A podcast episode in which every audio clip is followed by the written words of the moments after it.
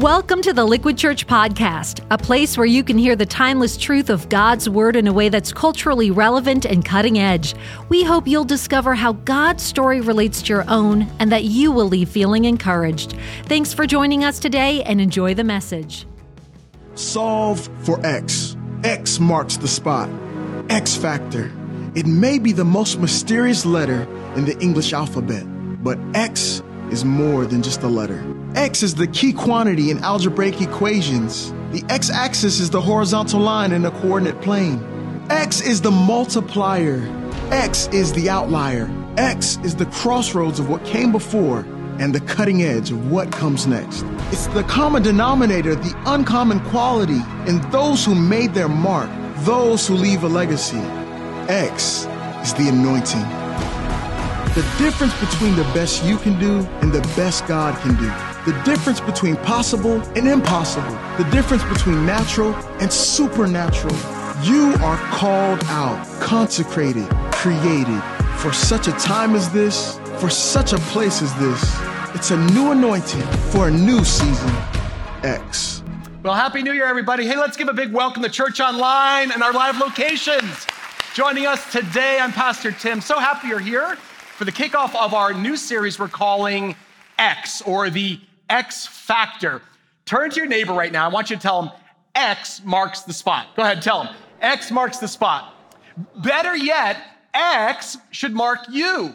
That's right. If you're a follower of Jesus Christ, you should be known as an X man or an X woman. Let me explain this.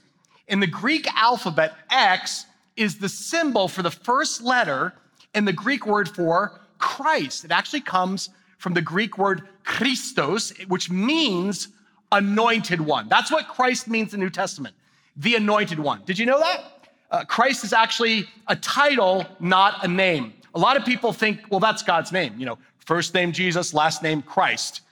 But Jesus was the Christ. That was his title, Jesus the Christ, the anointed one, or the one empowered by God to rescue and ransom his people and restore us to rightful place as anointed ones. Amen?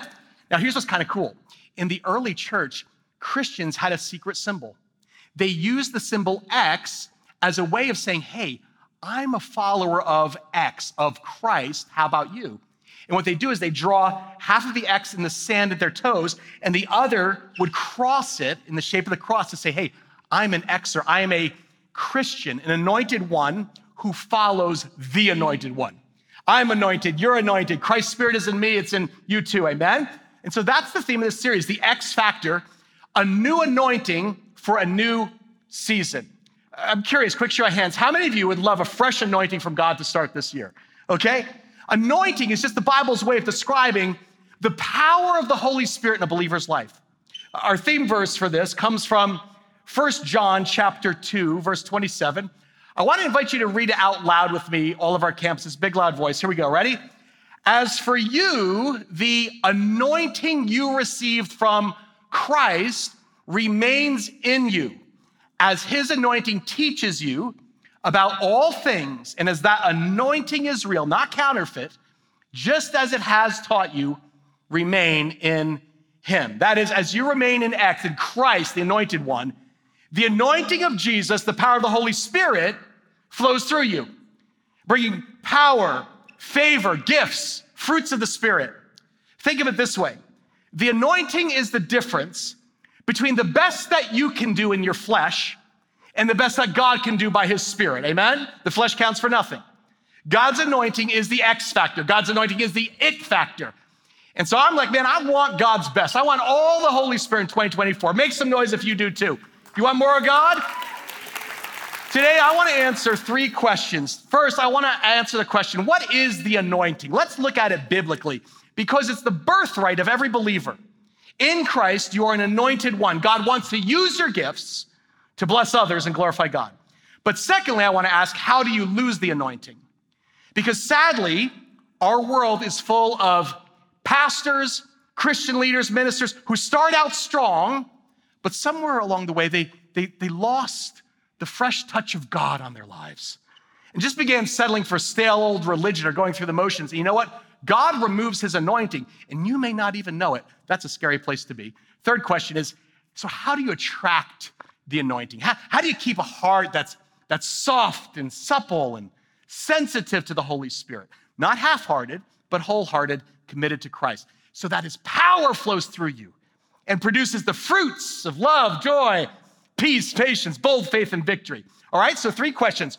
What's the anointing? How do you lose it? And then how do you attract it? Now, we're going to answer that by looking at the life of two kings in the Old Testament King Saul on the one hand, and King David. Now, Saul and David have something in common. They were both anointed king over Israel. Actually, they were both handpicked by God, and they both operated in the supernatural gifts of God. But their lives had two totally different outcomes. If you have a Bible, you can flip to the book of 1 Samuel. I'm going to read the, I, I, this, this week I read, I was just like deep dive. I read chapters 10 through 16, verse by verse. And wow, there's so much drama in here. I'm going to give you the highlights, but I think this opening scene in chapter 10 of 1 Samuel is going to help you understand what, what does that mean, Tim? What is the anointing? Read with me 1 Samuel 10, verse 1. It says this Then Samuel took a flask of olive oil and he poured it on Saul's head and then he kissed him, saying, Has not the Lord, what's the word, church, anointed you ruler over his inheritance? Now, let me set the scene for you. Samuel was actually a prophet, and one of his jobs was to anoint the king over Israel.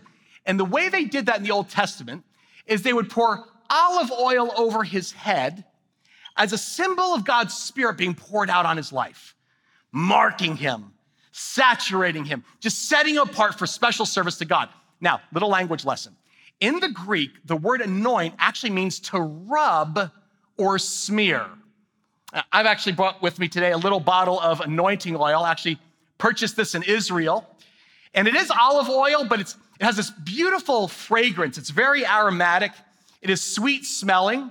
And at Liquid, we'll often use oil like this to anoint the sick. We, we actually take a, a little drop and we, we smear it, we anoint it in the sign of the cross on your forehead, just as a sign the Holy Spirit is on your, your mind, your body, your soul. We don't pour it all over your head, right? We just say, hey, a little dab will do you. In the Old Testament, they didn't do a little dab. The text says, then Samuel took a flask of olive oil and poured it on Saul's head. A lot of commentators say it's probably about six gallons. In Hebrew, the word anoint means to pour, meaning he probably took this big ram's horn and just poured the oil all over Saul's head. So it's going over his hair, down his beard, over his sweatshirt, just made this big old mess, you know? But that's okay, because whether you have a, a dab or you pour the anointing oil, it represents the same thing. What is the anointing according to Holy Scripture? The anointing is the power of the Holy Spirit in and on a Christian's life. It is the presence of God supernaturally empowering, emboldening, activating your spiritual gifts for service to the Lord. So here's my question for you What if 2024 was the year that God didn't just give you a little dab, but actually poured out the fullness of the oil of the Holy Spirit over your family, over your work, poured the oil over your marriage, your ministry, your life? Let me tell you, it's the anointing that makes all the difference. How many of you know there's a difference between worship and anointed worship? Yeah? okay? How many know there's a difference between public speaking and anointed preaching? The anointing is when God pours out his Holy Spirit with a freshness, a vitality, a quickening on a believer's life. Supernaturally empowering, watch this, your natural gifts, right? We all have natural gifts. Um, God gives us different gifts, grace gifts. For instance, I, I'm not bragging, right? But I have a speaking gift. That's just the way the Lord wired me, okay? I didn't like practice, it's just how God wired me. Maybe you have a serving gift. Clint has a musical gift. Maybe you have a gift in design or hospitality, or you build businesses, I don't know. Every human being, including unbelievers, have natural gifts given to them by God. It's called common grace. But here's the difference when God anoints you, he adds some super to your natural. And suddenly, what you do is no longer natural, it's not normal, it's supernatural. The Holy Spirit gives you power, and suddenly your life has a touch of God. You like, like I don't know how to say. Uh, you can sense the Spirit's voice. You can hear God. He gives you direction. He gives you courage in very hard situations or boldness or favor you didn't even work for. I've had moments of this, you know, sometimes when I'm writing a, a message for you guys, I'm, I'm reading the Bible, I'm like, Lord, preach first to me. And the Holy Spirit will like open my eyes and something will jump off the page. And I'll get this flash of insight or fresh revelation. And then the Spirit gives me power when I preach it. And people will, will say things to me like, Tim, where you were talking was like God was talking directly to me. How did you know? Did you read my email? No, praise God, that's the anointing.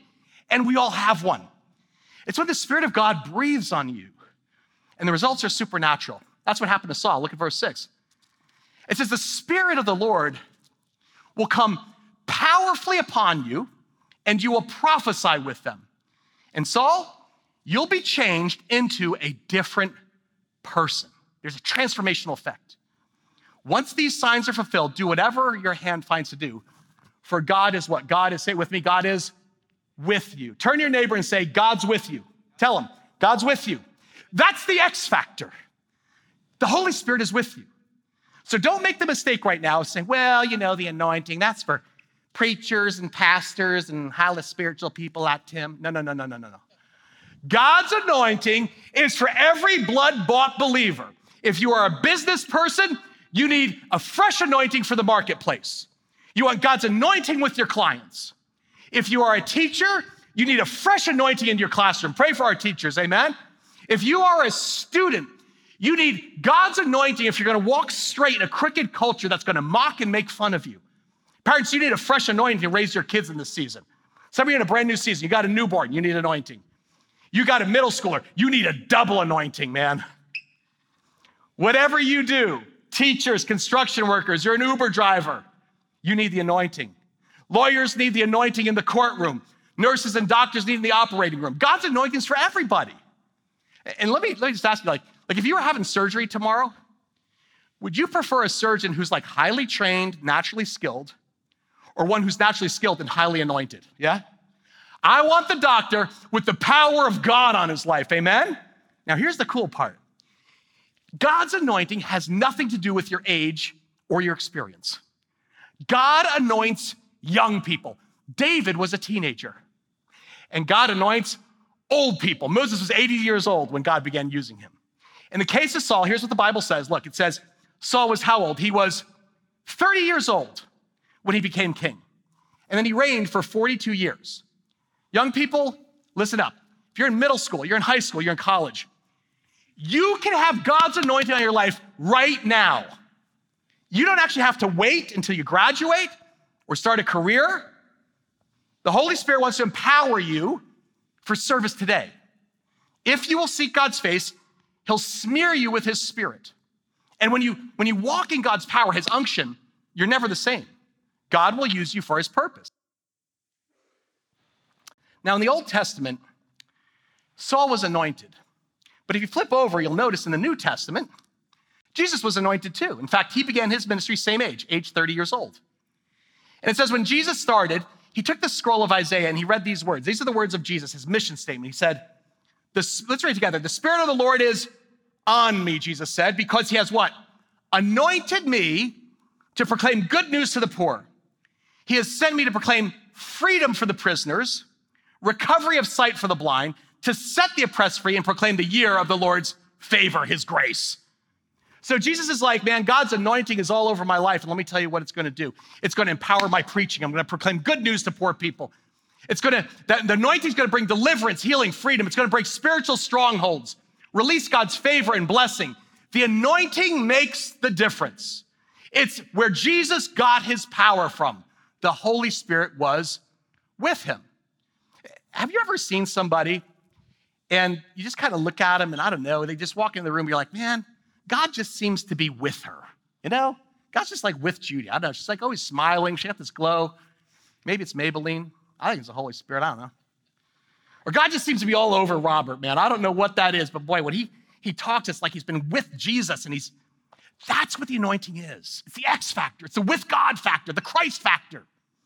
You can't explain it, but you know it's powerful because it brings victory. Again, look at the life of Saul. It says, after Saul, was anointed. He assumed rule over Israel, and he fought against God's enemies on every side. Moab, the Ammonites, Edom, the kings of Zobah, the Philistines. And wherever Saul turned, he was, what's the word? Victorious. Anointed ones have victory after victory. Why? Because God is actually fighting your battles, not you. Saul had God's power, he had his protection, he had his divine authority. And as a result, it says, wherever Saul turned, he was victorious. How many would you like that to be your description?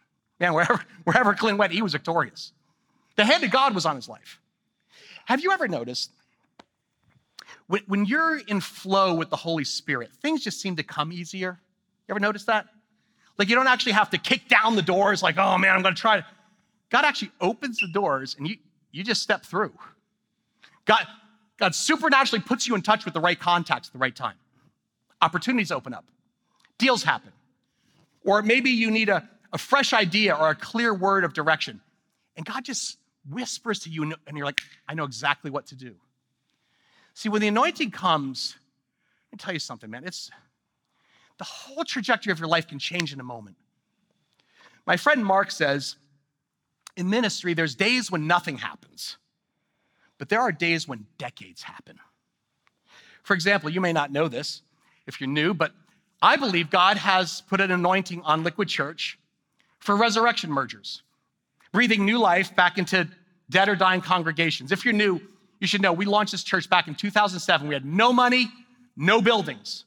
And for 10 years, we met in rented hotels and school auditoriums that smelled like tuna fish.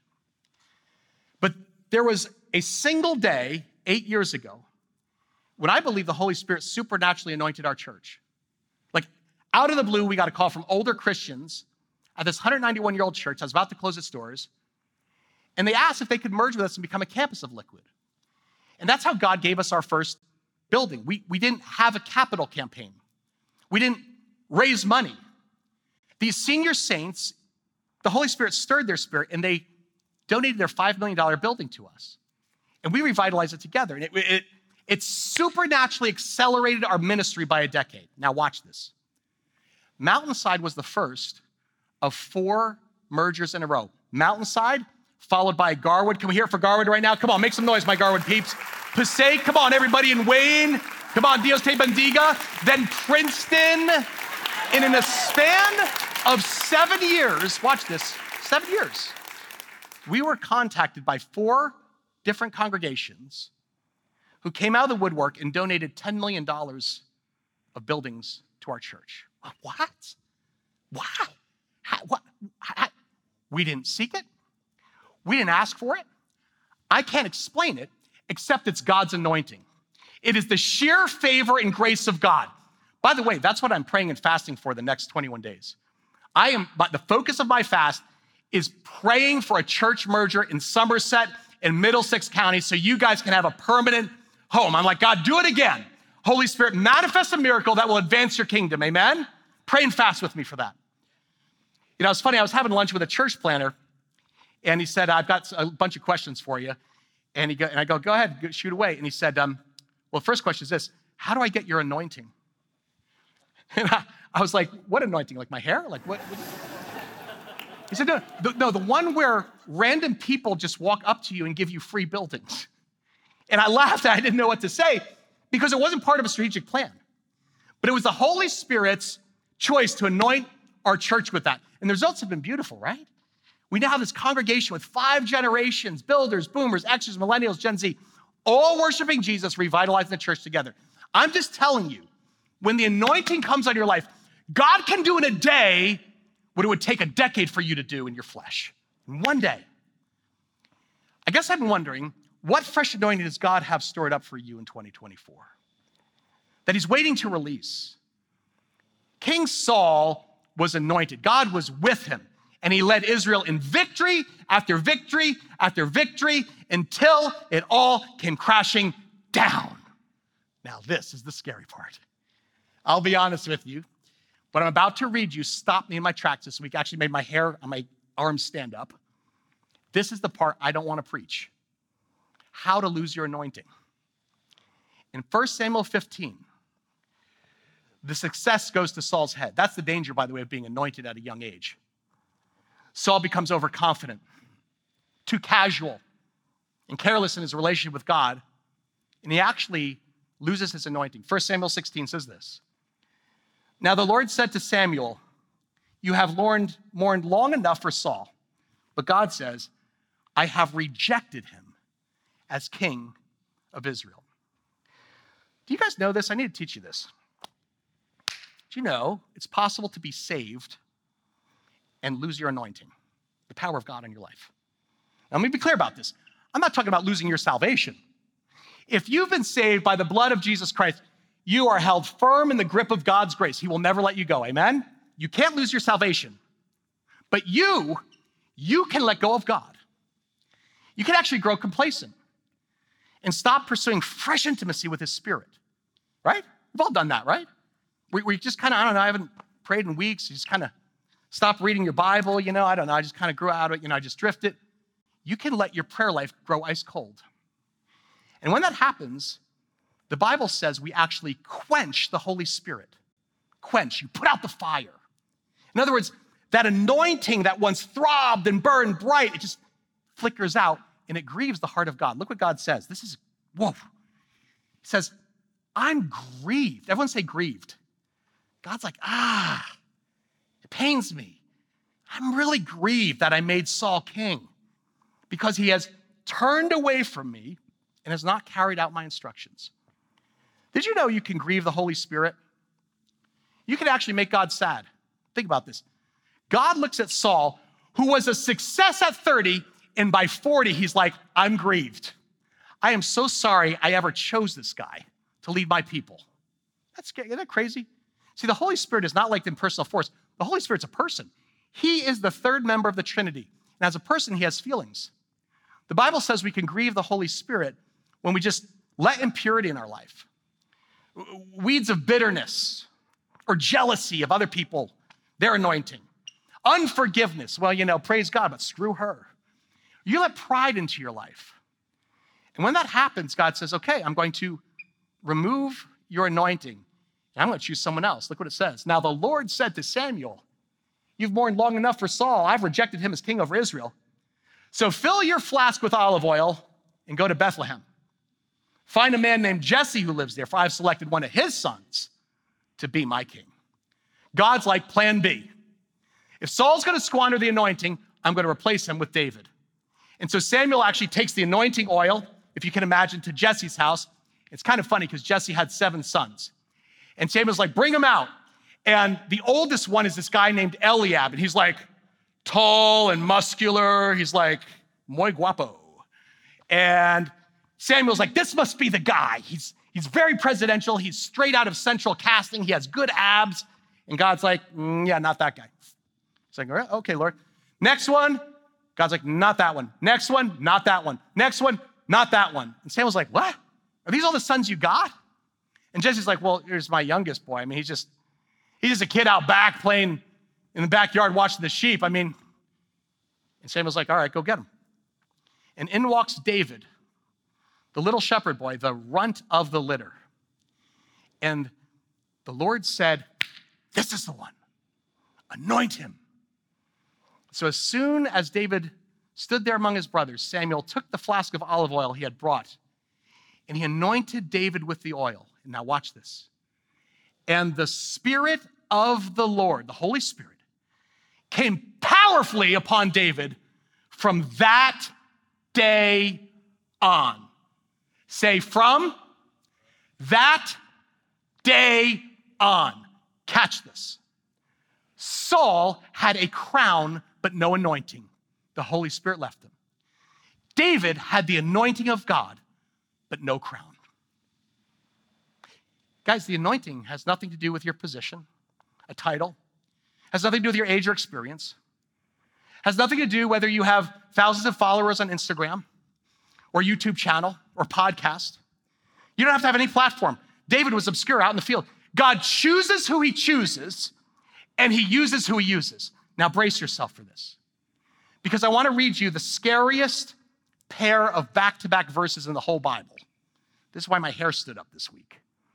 In the span of one verse, we see a shepherd boy receive the anointing and a king lose his. It says, And the Spirit of the Lord came powerfully upon David from that day on.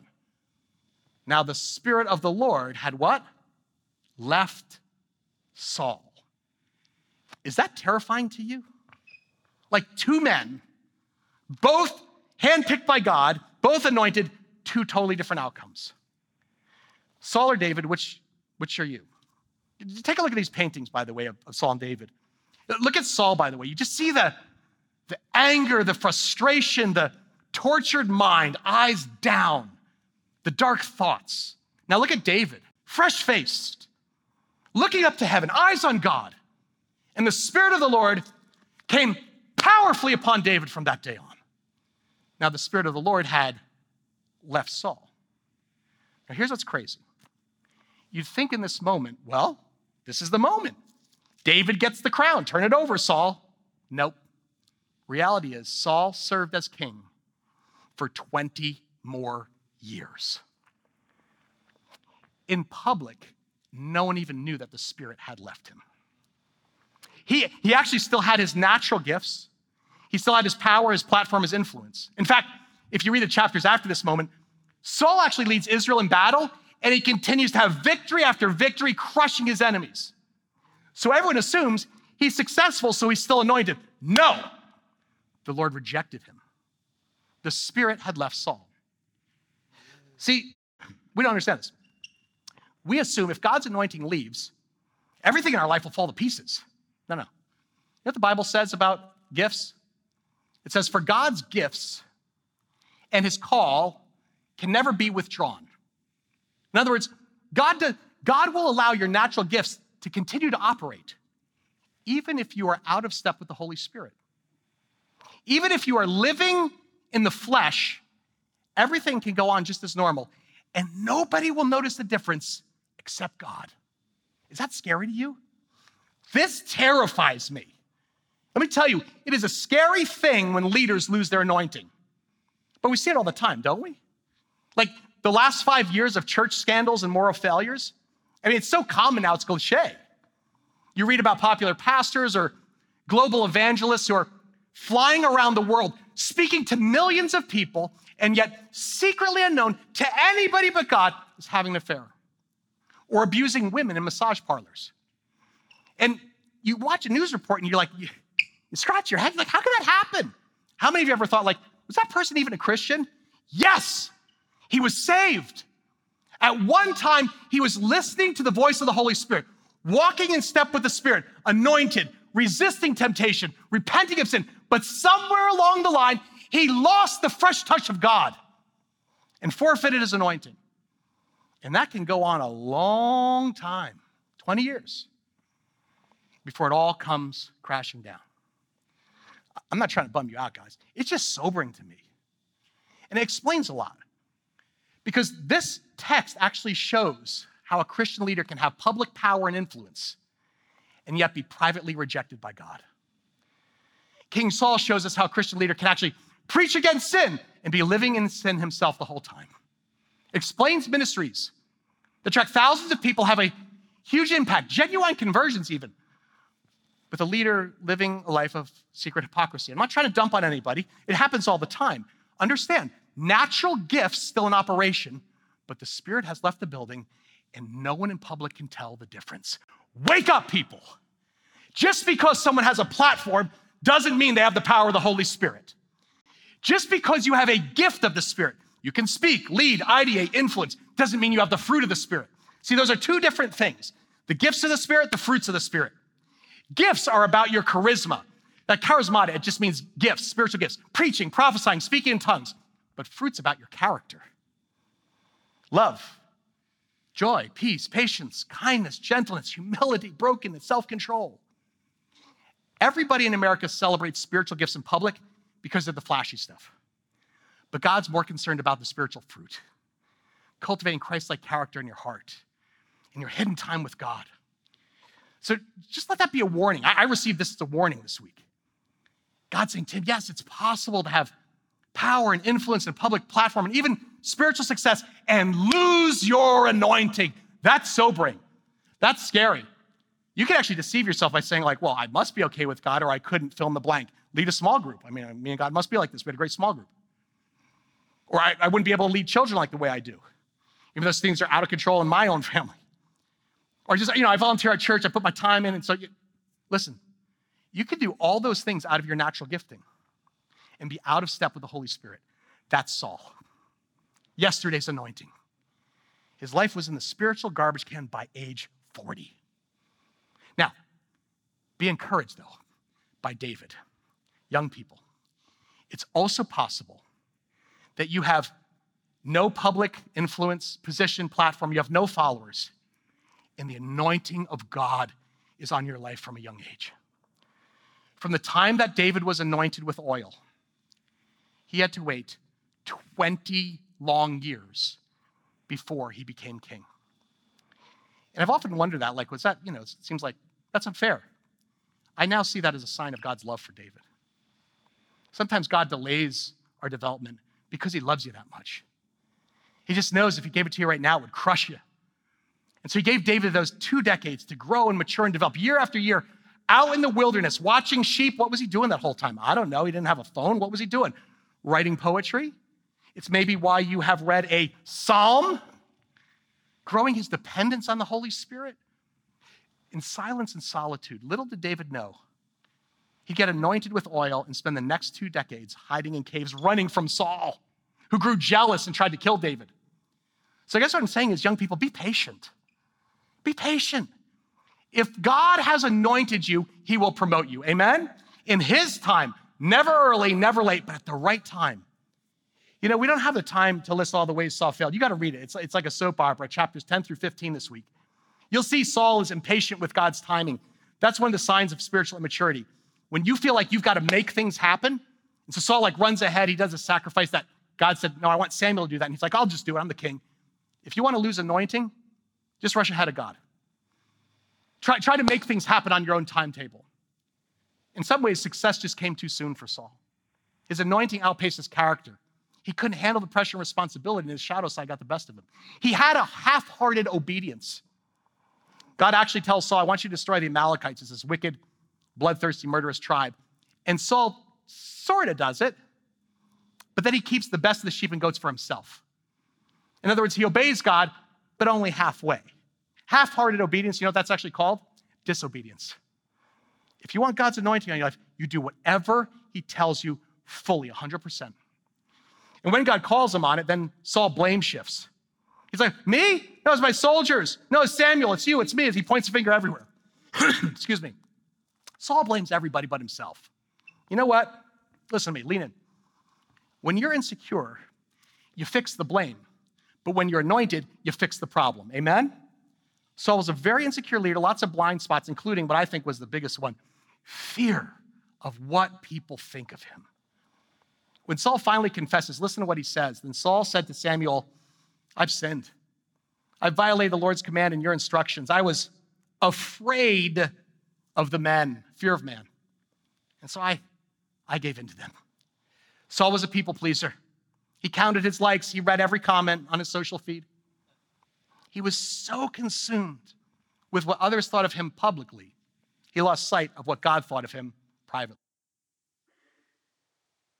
You know, the Bible says fear of man is a trap, but the fear of God is the beginning of wisdom. Can I just encourage you? Never use your anointing to get clicks, likes, and followers. If you want to attract the anointing of God, you live and you lead for an audience of one. In his book, The Anointing, R.T. Kendall, I can highly recommend this to you. He writes this Yesterday's man or woman is one who's lost a fresh anointing, is not generally apparent. A has been in God's sight such a person thrives with their natural skills, grace gifts, strong personality, influential platform, and leads many people. But God has secretly decided to pass the greater anointing to tomorrow's man or woman. It can happen to any of us, but need not happen to any of us. You know, I was thinking about it this week and I was like, this is going to be interesting. We're going to meet both Saul and David in heaven one day. Think about that. Like, there is no question they were both believers, but their lives had two different outcomes. And so I just like wonder if you had to choose, which path you choose? W- would you choose to have power, success, influence, public platform, and yet the Spirit has left the building, but no one knows? Or would you choose God's anointing and live a life of humble obscurity with no followers, no mailing list, just a humble heart content to stay and step with the Spirit? Because it turns out that's how you attract the anointing. See, hidden in this story is a single verse, smack dab in the center, that shows the difference between Saul and David. When Samuel goes to anoint the new king, he sees that tall one. Here's the strong one. Here's a talented one. God says, Not that one, not that one, not that one. This one, David. And Samuel kind of looks at David, the run of the litter, and he's like, You sure, Lord? And the Holy Spirit quickened Samuel's heart. Look what it says.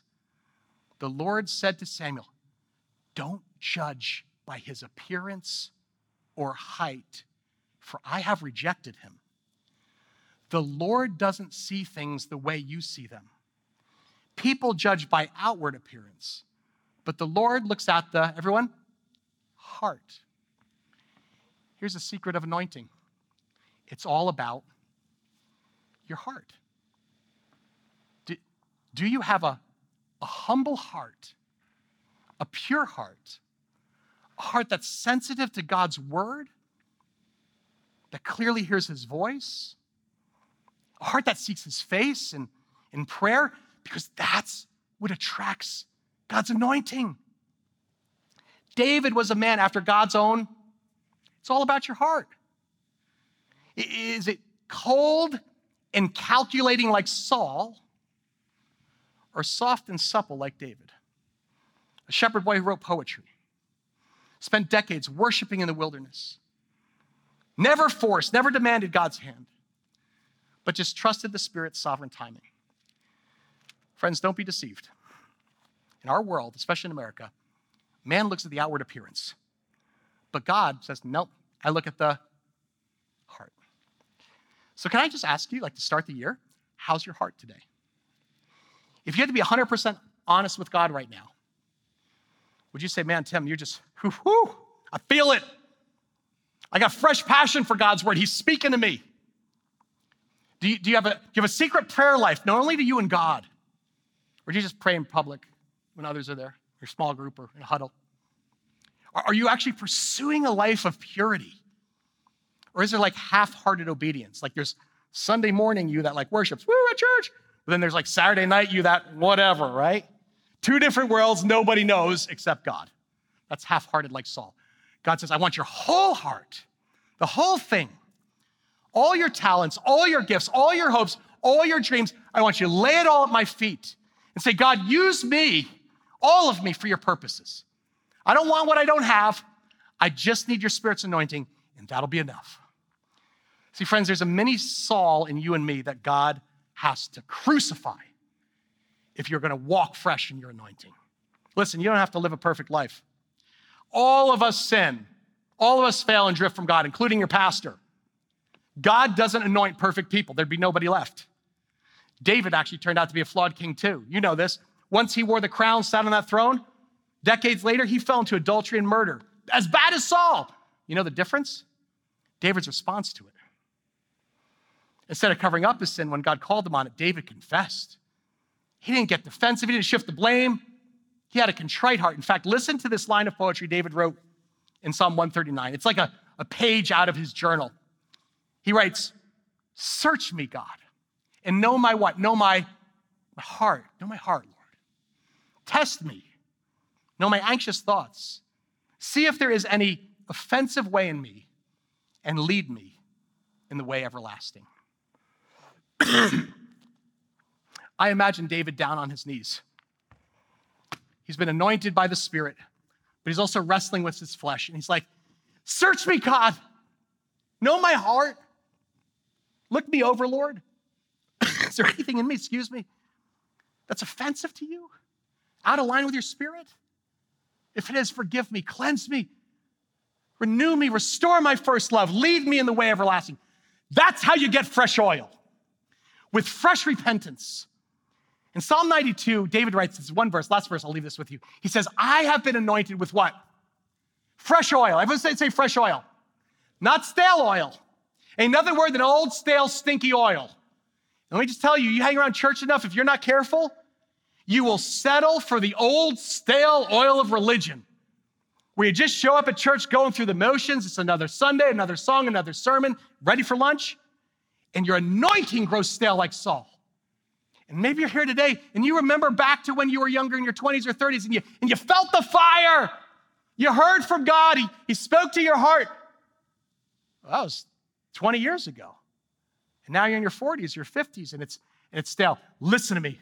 Listen to me. You cannot fight today's battles with yesterday's oil. The hour is too late. The world is too dark. You need fresh oil. Everyone say fresh oil. David says, I've been anointed with fresh oil. You need fresh oil to push back the darkness in your family. You need fresh oil in your business. You need fresh oil in your classroom. Fresh oil to fight for your children, your families. Our church needs fresh oil. Amen? Make some noise. We need the presence of God and the power of the Holy Spirit. Listen, we can have smoke and lights and LED screens, but if we start living on yesterday's oil, shut the doors. The Spirit's left the building. It's the oil that brings the breakthrough. It's the oil that brings the healing. It's the oil that brings the victory. You cannot fight today's battles with yesterday's oil. Scripture says, not by might, not by power, but by my spirit, says the Lord. Make some noise if you're hungry for a fresh touch of the Holy Spirit. All our campuses, stand to your feet, on your feet. This is an activation moment. I'm going to call our prayer teams to the front of the stage. At every campus, prayer leaders come forward. You should have a bottle of anointing oil with you. If the Holy Spirit is speaking to your heart, you're going to come forward in a minute and we're going to anoint you with fresh oil. If you feel weak, let the Spirit strengthen you. If you're in sin, you're in a great place to be. Come forward and repent. Just confess it to Jesus. Ask Him to forgive you. Ask for a fresh filling of the Holy Spirit. I don't care how long you've been a Christian 20 years, two years, two months. We all need a fresh anointing. Amen? I do. I'll end with this. It says, So Samuel took the horn of oil. This is what we're going to do. And we're going to anoint you in the presence of your brothers and sisters. It says, From that day on, everyone say, From that day on, the Spirit of the Lord came powerfully upon Chris. From that day on, the Spirit of the Lord came powerfully upon Paul. From that day on, the Spirit of the Lord came on Terry, on Mike, on Kyler. Wouldn't you love it if you could leave here today and say, man, from that day on, I came forward and the Spirit of the Lord came on me. It's for everybody, young and old, men and women. Bible says in the last days, God says, I'll pour out my Spirit on all people. Your sons and daughters, you kids come forward. Your young men, you'll see visions. Old men dream dreams. If you hear the voice of God today, you come forward. And as you stand in line, I want you to talk to the Lord. Just confess what's in your heart. Just take it to Jesus for cleansing and ask Him to restore and renew you. Put out your hands right now. Put out your hands for a prayer. Say this with me I'm not satisfied with yesterday's oil. Lord, I want fresh oil. Here's my heart. Pour it out again. Father God, right now, as people are coming forward at our campuses, I pray for a fresh anointing, a live impartation of the Holy Spirit. God, I ask that you would just release your power, your purity, a fresh hunger, a palpable spirit. I pray for people who are in sin that you'll break bondages, Father, and habits that have chained them for years would break. I ask for healing of the sick, Father God. I ask for mending of marriages. God, I am asking you to do what only the Holy Spirit can do and pour out your anointing on us, for we are the anointed ones. In Jesus' name I pray, amen. Thank you for joining us today. If you want to check out Liquid Church for a weekend service, small group, outreach, or clean water trip, you can find out more about us online at liquidchurch.com. And if you enjoyed the podcast, go ahead and subscribe or share it with your friends. Thanks again for listening.